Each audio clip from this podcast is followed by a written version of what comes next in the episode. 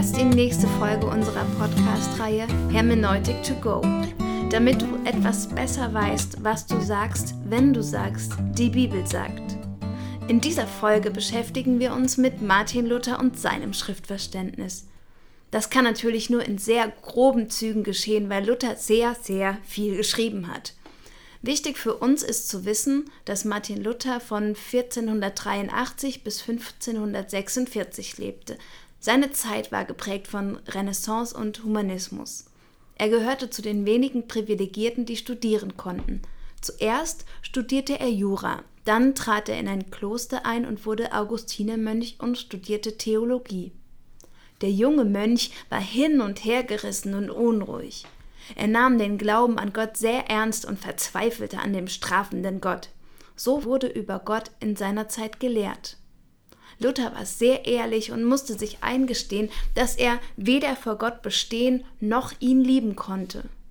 Beim Lesen und Studieren des Römerbriefs kam es zum Durchbruch. Da hielt er aber schon längst theologische Vorlesungen. Luther selbst beschreibt das so. Ich konnte den Gerechten, die Sünder strafenden Gott nicht lieben. Im Gegenteil, ich hasste ihn sogar. Wenn ich auch als Mönch untadelig lebte, fühlte ich mich vor Gott doch als Sünder, und mein Gewissen quälte mich sehr. So wütete ich wild und mit verwirrtem Gewissen. Jedoch klopfte ich rücksichtslos bei Paulus an dieser Stelle an. Ich dürstete zu wissen, was Paulus wolle da erbarmte sich Gott meiner. Tag und Nacht war ich in tiefe Gedanken versunken, bis ich endlich den Zusammenhang der Worte beachtete, die Gerechtigkeit Gottes wird in ihm, dem Evangelium, offenbart. Wie es geschrieben steht, der Gerechte lebt aus dem Glauben. Da fing ich an, die Gerechtigkeit Gottes als eine solche zu verstehen, durch welche der Gerechte als durch Gottes Gabe lebt, nämlich aus dem Glauben. Ich fing an zu begreifen, dass dies der Sinn sei. Durch das Evangelium wird die Gerechtigkeit Gottes offenbart, nämlich die passive, durch welche uns der barmherzige Gott durch den Glauben rechtfertigt. Wie geschrieben steht, der Gerechte lebt aus dem Glauben. Da fühlte ich mich wie ganz und gar neu geboren, und durch offene Tore trat ich in das Paradies selbst ein. Luther erkannte, dass er sich nicht den Himmel verdienen muss, sondern dass Gott Menschen einfach gerecht spricht. Wir Menschen werden Gott und dem Leben nicht gerecht, weil wir alles richtig machen, sondern wir werden Gott und dem Leben gerecht, weil Gott uns das schenkt und uns einfach für gerecht erklärt. Das ist Evangelium, gute Botschaft vor allem für einen Menschen, der sich sehr anstrengt, Gott zu gefallen. Diese Erkenntnis stand für Luther im Zentrum seiner Theologie und seines Denkens. Luther schrieb Denn Evangelium ist ein griechisches Wort und heißt auf Deutsch gute Botschaft, gute Mähre, gute Neuigkeit, gute Nachricht, davon man singet, saget und fröhlich ist. An einer anderen Stelle schreibt er Darum soll man wissen, dass es nur ein Evangelium gibt, aber durch viele Apostel geschrieben. Ein jeglicher Brief von Paulus und Petrus, dazu die Apostelgeschichte des Lukas, ist ein Evangelium. Denn aufs kürzeste umschrieben ist das Evangelium eine Rede von Christus, dass er Gottes Sohn und Mensch für uns geworden, gestorben und auferstanden, ein Herr über alle Dinge gesetzt sei. Wir müssen an dieser Stelle zusammenfassen. Luther quälte die Frage, wie er einen gnädigen Gott bekommt, wie er Gottes Anspruch gerecht werden kann, wie er also dem Leben, das Gott ihm geschenkt hat, gerecht wird. Er fand die Antwort im Römerbrief. Du kannst nichts tun, Gott schenkt es dir. Dass ein Mensch dem Anspruch Gottes gerecht ist, wird ihm durch Jesus Christus einfach so geschenkt. Letztlich sind Jesu Leben, sein Tod und seine Auferstehung dieses Geschenk. Auch für ihn, Martin Luther, gilt, er darf leben, weil Jesus für ihn am Kreuz gestorben ist. Diese Botschaft nennt die Bibel Evangelium, gute Nachricht und diese eine gute Nachricht wird im Neuen Testament an vielen Stellen verkündigt. Außerdem deutet auch schon das Alte Testament auf Christus hin. Luther deutet das Alte Testament auch immer in Richtung Jesus. Für Luther ist also Jesus Christus das Evangelium in Person und somit die Mitte der gesamten Bibel. Die Lehre von der Rechtfertigung, das Evangelium und Jesus hängen alles zusammen. Soweit, so gut. Jetzt stellt sich folgende Frage. Wie hängt das mit seiner Hermeneutik, also seinem Schriftverständnis zusammen? Rechtfertigung, Evangelium und Jesus sind Luther der Schlüssel zu allem, zu seiner Theologie und natürlich zu seiner Schriftauslegung. Über die gängige Auslegungsmethode seiner Zeit, den vierfachen Schriftsinn, urteilte er folgendermaßen. Als ich jung war, da war ich gelehrt und insbesondere ehe ich zur Theologie kam, da ging ich mit Allegorien, Tropologien, Analogien um und machte lauter Kunst. Ich weiß, dass es lauter Dreck ist, den ich nun hab fahren lassen. Der Literalsinn, der tut's. Da ist Leben, Trost, Kraft, Lehre und Kunst drin. Das andere ist Narrenwerk, auch wenn es hochglänzet. Also, Luther verwirft die Lehre vom vierfachen Schriftsinn und lässt nur den wörtlichen, den Literalsinn stehen.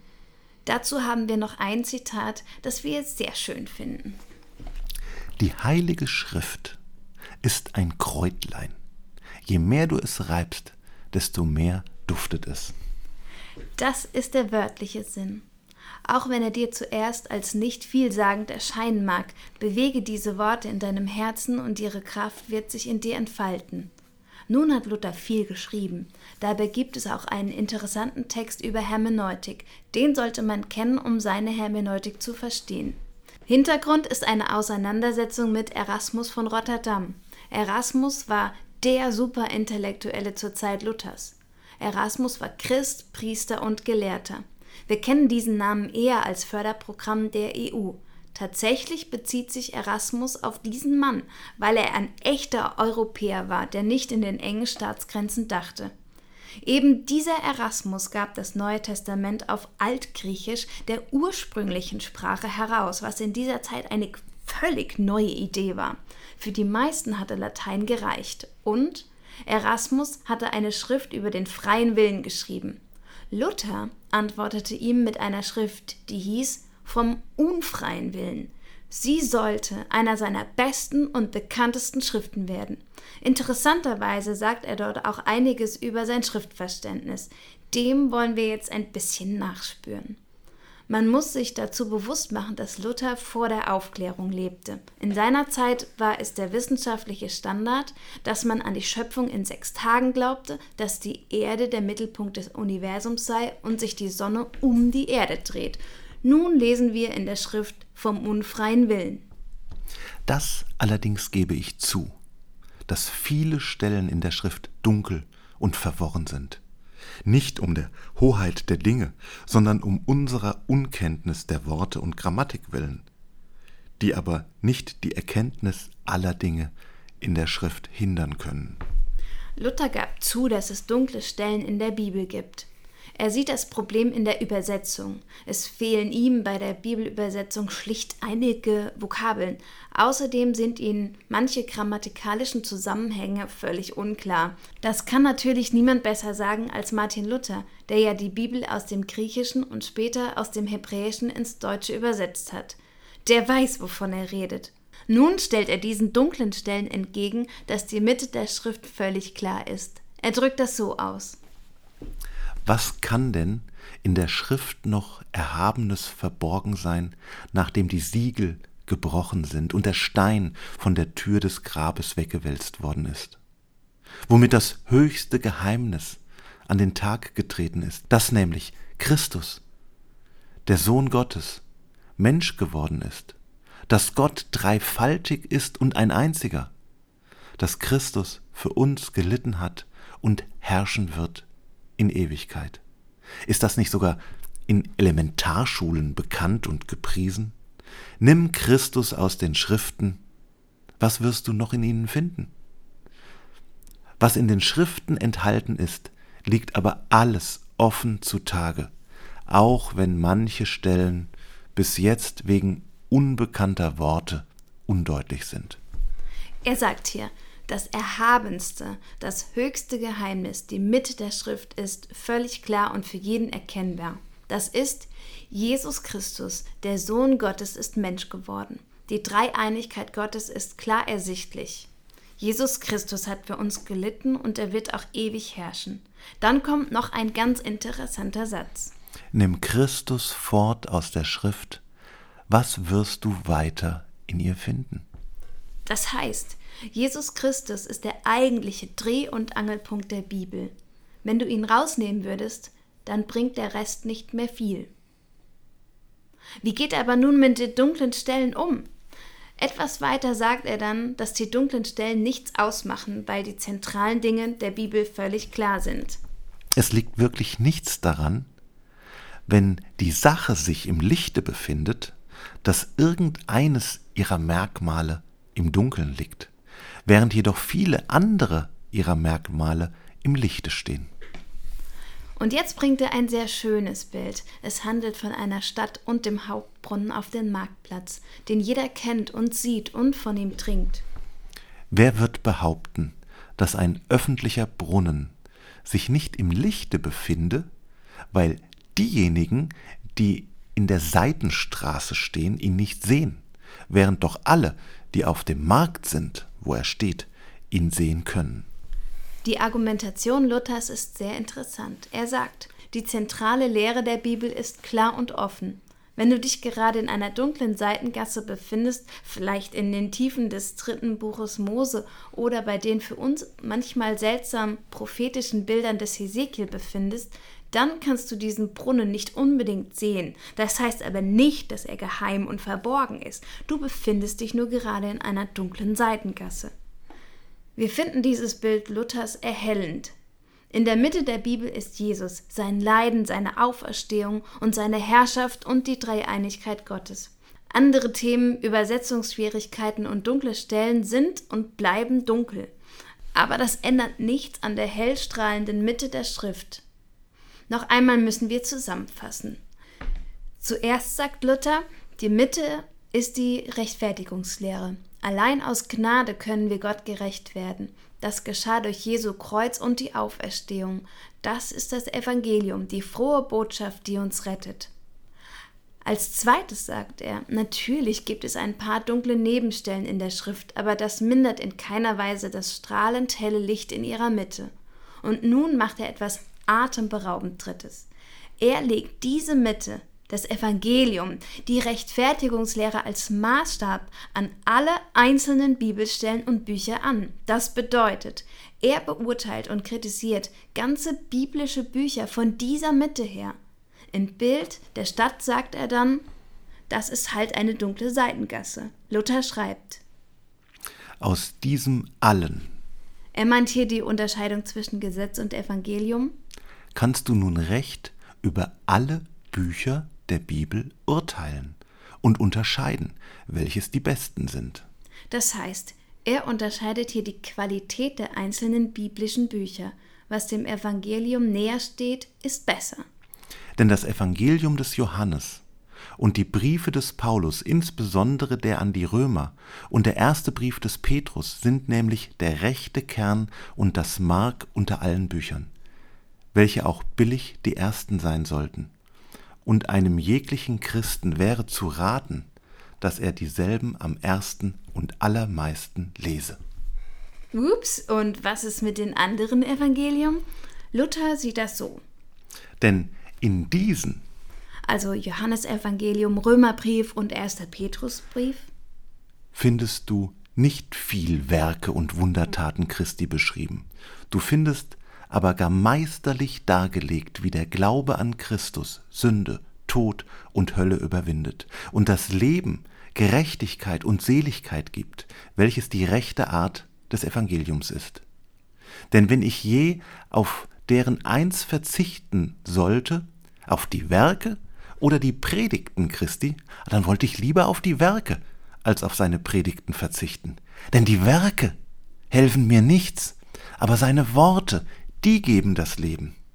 Weil nun Johannes gar wenig Werke von Christus, aber gar viele seiner Predigten beschreibt.